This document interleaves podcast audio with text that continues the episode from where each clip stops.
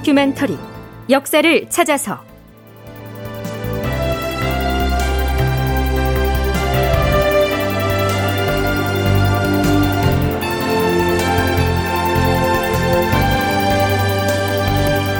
제 1044편 공문서 위조 사건은 어떻게 반역 사건이 되었나? 극본 이상락 연출 조정현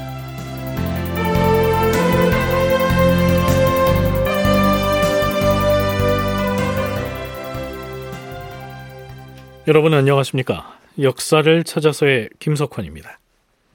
지금부터 우리는 광해군 제위 4년째이던 서기 1612년 벽두에 발생했던 한 영모 사건을 짚어 나가려고 합니다. 역사학계에서 김직재 옥사 혹은 김직재 김백함 부자의 영모라고도 불리는 이 사건은요. 그러나 반역 사건이라기에는 그 출발이 좀 이상했습니다. 그해 2월 초일의 날에 어떤 사람이 황해도 봉산군수 신율에게 찾아와서 병조의 관인과 어보가 찍힌 공문서 한 통을 바쳤는데 그 문서를 뜯어보니 중화의 군대에서는 김경립이라는 사람을 군역에 징발하지 말라.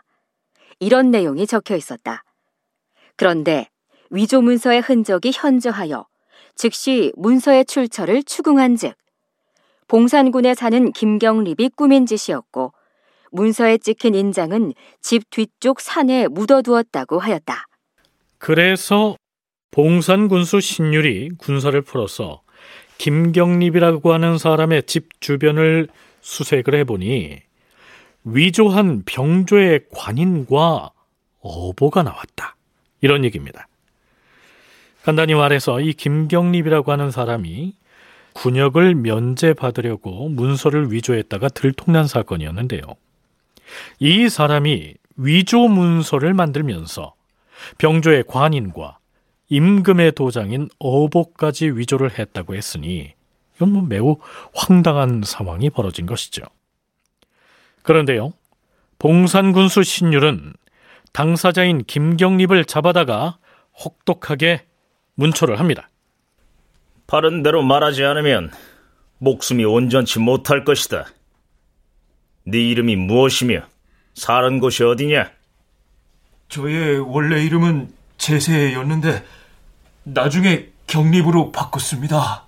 음, 본래 이름이 김제세였는데 김경립으로 바꿨다는 말이랬다. 고향은 어디며 부모는 무엇하는 사람이고 지금껏 무엇을 하고 살았느냐? 문서를 위조한 걸 보면 글자를 아는 모양인데 글자는 어디서 배웠느냐? 예, 나리. 저는 중화군에서 출생했는데 어려서 일찍 절에 들어가 중이 되었습니다. 그 덕분에 겨우 글자를 조금 익힐 수 있었습니다.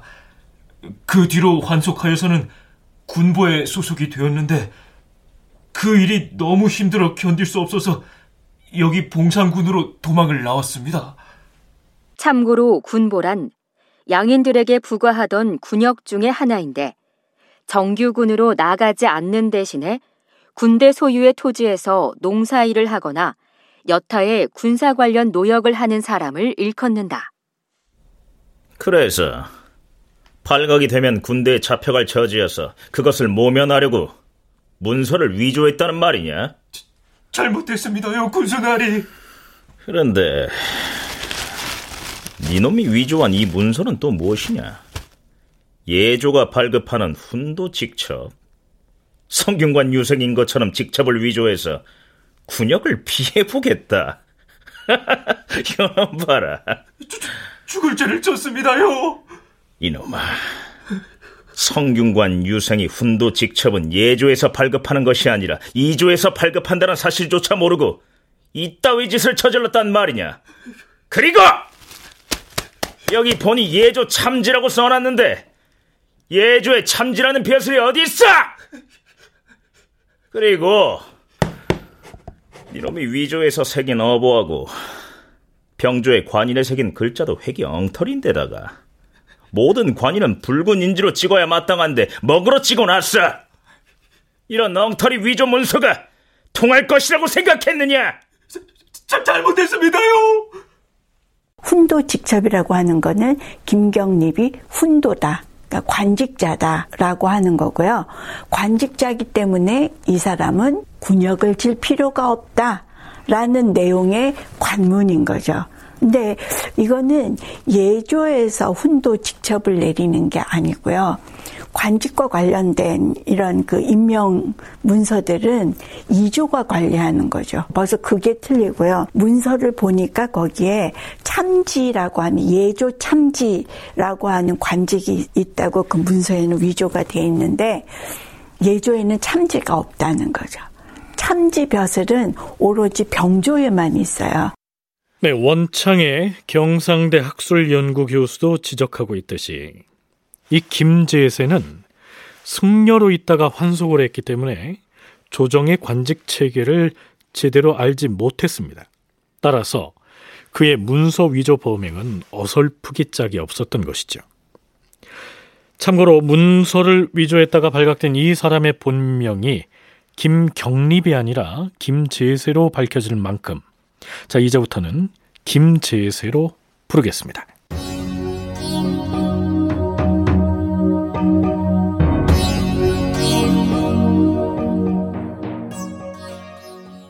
자, 관내에서 발생한 공문서 위조범을 적발했으니까요.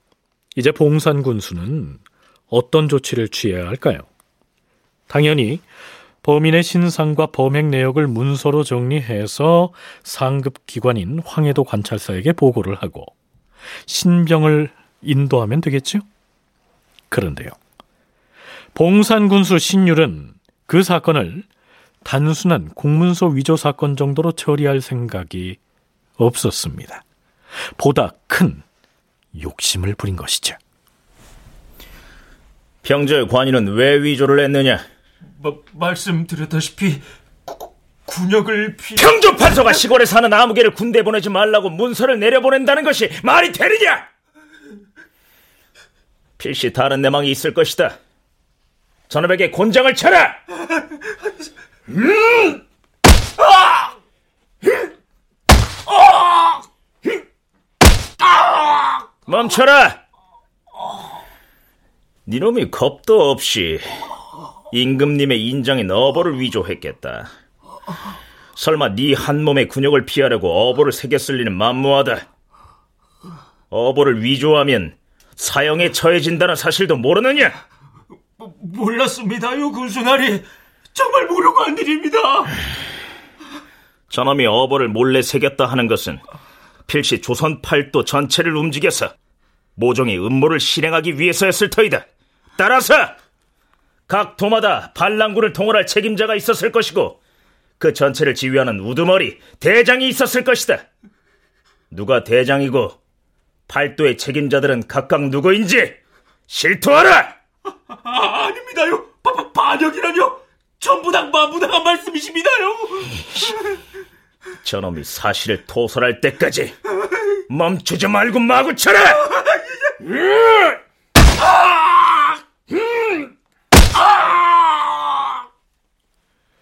광해군 일기에는 당시 봉산군수 신율의 신상과 성품에 대해서 이렇게 설명하고 있습니다.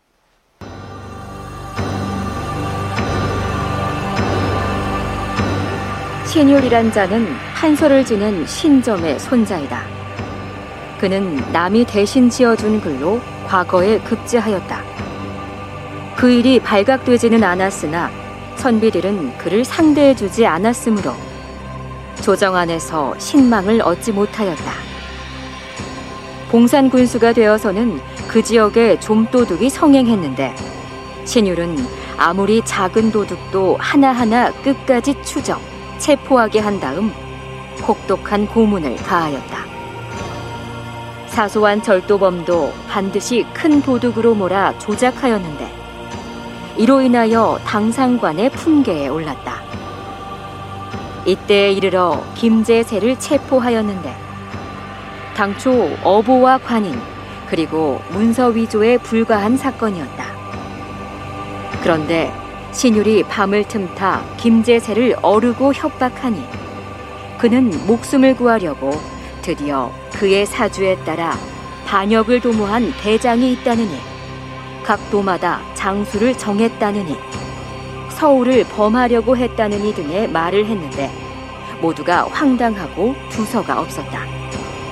그러나 신율은 이런저런 얘기들을 주워 모아 장계에 포함시킨 다음 대역죄로 황해감사에게 보고하였다. 이렇게 된 것입니다. 실록의 기록을 보면 봉산군수 신율과 가까이 지내던 문객이 아무래도 이 신율이 무리를 하는 것 같아서 충고를 한 것으로 기록되어 있습니다. 이보게 자네, 이를 왜 이리 이상하게 끌고 가는 것인가? 내가 무엇을 어찌한다고 이러는가? 이번 사건의 죄인은 결코 대역죄를 모의한 것이 아니지 않은가? 만약에 김제사라는 그자가 서울에 압송돼서 국문을 받을 때 여기서 했던 진술을 뒤집기라도 하면 그땐 어쩔 셈인가? 그리 되면 군수인 자네가 반좌유를 면할 수 없을 것이야. 지금 자네는 봉산 군수로서 이미 당상관의 지위에 올랐고 또 이번에 어보를 위조한 중죄인을 잡았으니 그 공로만으로도 종 이품 가선대부의 품계를 받을 수가 있는데 어찌하여 위험을 무릅쓰고 기필코 반역죄로 엮어서 보고를 하려는 것인가? 네, 참고로 여기 나오는 반좌율이란 무고죄를 일컫습니다. 가선대부 따위의 헛된 품계가 무슨 실속이 있다고 그러는가?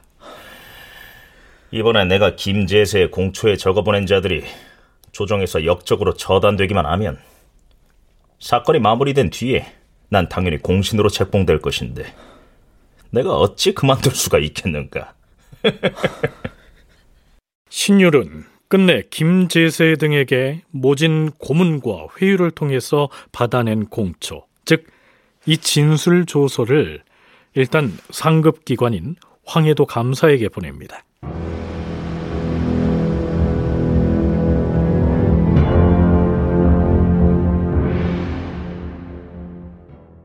그 시기 황해도의 병마사는 유공량이었고요. 관찰사는 윤헌이었습니다. 병마사는 도내의 육군 부대를 지휘하는 수장이고요. 관찰사는 행정 전반을 책임지는 사람이죠. 둘 다 봉산 군수 신율의 상관이었습니다. 자, 이제 이 봉산 군수로부터 보고를 받았으니 황해도 병마사나 감사는 그 내용을 살펴본 다음 임금에게 보고를 해야겠죠. 전하, 봉상군수 신율이 김제세를 잡아다 신문을 한즉 평상군의 대장이 군내에서 반역을 일으키려고 자기 형제를 봉상군에 염탐하러 보냈기 때문에 여기에 왔다. 이렇게 말했사옵니다. 그자가 꾸며대는 말이 하도 괴이하여 다시 국문을 가한즉 말이 혼란스러워 믿을 만한 것이 없었다고 했사옵니다. 김제세가 말하기를 그들 일당은 팔도에 각각 반란군을 지휘할 대장과 별장을 임명했는데 김제세 자신은 황해도 반란 부대 중에서 문서를 취급하고 기록하는 일을 담당하고 있다 하였사옵니다. 그들은 반역에 동조하는 무리가 많이 모이길 기다렸다가 불시에 서울을 범한다고 하였으니 지극히 흉악한 내용이 아닐 수 없사옵니다. 그래서 봉산군수 신율이 김제세의 아우 김익진을 신문했는데 그자가 말하기를 팔도의 대장들을 총지휘할 반란군의 총대장은 김백함이라는 사람이요. 김백함의 아비 김직재는 전란 때 외적에게 붙잡힌 전력이 있어서 뒷날 국문을 받고 풀려났는데 김백함은 제 아비가 실직한 데에 분을 품고서 반역을 모의한 것이오. 영모에 관련된 모든 문서는 최군의 집에 있습니다. 이렇게 실토했사옵니다. 하오나 최군이 누군지는 밝히지 못했다 하옵니다. 하오나 주상 전하, 봉산군수 신율이 고한 내용을 살펴보니 김제세, 김익진 형제의 공초에는 각기 다른 부분이 있었사옵니다. 김제세는 백일승을 충주에 사는 사람이라고 하였는데 김익진은 백일승을 안동의 교생이라고 하였고 김제세의 공초에 의하면 황해도 대장은 평산 출신의 정의민이라고 했는데 동생 김익진은 반일용이라고 하는 등. 실록에서 사관이 설명한 바에 따르면 황해도 병마사 유공량 등이 임금에게 고한 계문은 봉산군수 신율이 문소 위조범인 김제세 등에게 모진 고문을 가해서 꾸며낸 그 진술 조서 그대로였습니다. 그렇다면 좀 이상하지 않습니까? 황해도 감사나 병마사는 봉산 군수의 직속 상관이기 때문에 신율이 보고한 김제세, 김익진 형제의 공초 내용이 얼핏 봐도 고문을 해서 억지로 꾸며낸 정황이 역력하다면 신율을 불러 올려서 왜 그처럼 무리하게 영모 사건으로 꾸미려고 하느냐 이렇게 문책을 해야 옳을 것 같은데요. 왜 조작된 계문을 그대로 임금에게 올렸을까요? 서강대 계승범 교수의 분석은 이러합니다. 군수가 어떤 보고를 하죠. 그러면 감사가 그걸 보고 자기가 판단해가지고 처분을 하는데 지금 군수가 올린 것부터가 이미 영모라는 말이 들어가지 않습니까 거의. 그러면은 감사가 선에서 이거를 어떻게 할 방법은 없죠. 일단 자기도 책임을 피하기 위해서는 즉시 중앙정부에 보고를 해야 하는 거고요. 또 다른 가능성은 뭐냐 하면은 유공량하고 신율이 미리 말을 맞췄을 수도 있는 것이죠. 그런 점을 볼 때 단순히 군역을 안 가려고 하면은 그냥 뇌물을 주거나 다른 방법이 있는데 굳이 단순한 관인도 아니고 어보까지 이렇게 위조했다라고 할 때는 뭔가 실제로 뭘 동원을 한다거나 비상 사태 때 그럴 때 써먹으려고 했을 가능성도 분명히 있어요. 자, 이런 이유로 유공량도 신율이 보고한 내용 그대로를 임금에게 보고한 것이다. 이런 얘기입니다. 원창의 경상대 학술연구 교수는 봉산군수 신율이 뭔가 큰 사건 하나를 만들어서 공을 세우고야 말겠다는 공명심이 발동했을 것이라고 얘기합니다. 봉산군수 신율의 어떤 그 공명심이 발동을 해서 분명히 이 공문서 위조에다가 어보를 위조했을 때는 이건 사형이에요, 무조건. 그만큼 중죄인인데 그런 죄인을 잡았기 때문에 뭔가 공명심이 이렇게 발동한 게 아닌가. 그리고 이 사람이 횡설수설 했겠죠. 다구치고 이렇게 하다 보니까 말도 안 되는 여러 가지 이야기들을 늘어놓았을 텐데 그런 것들을 이제 신율이 모아가지고 영모가 꾸며진 것처럼 이야기들을 만들어 간 게 아닌가.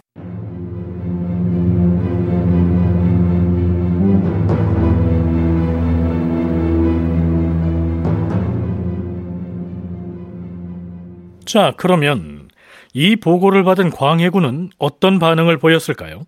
내관은 들라.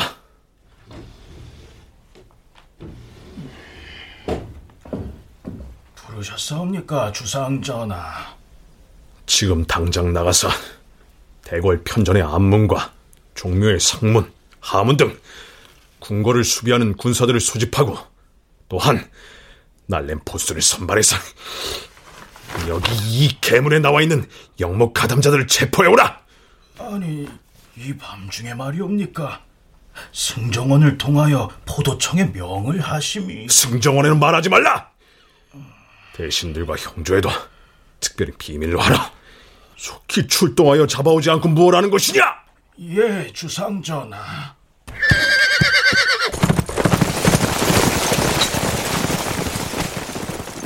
다큐멘터리 역사를 찾아서 다음 시간에 계속하겠습니다.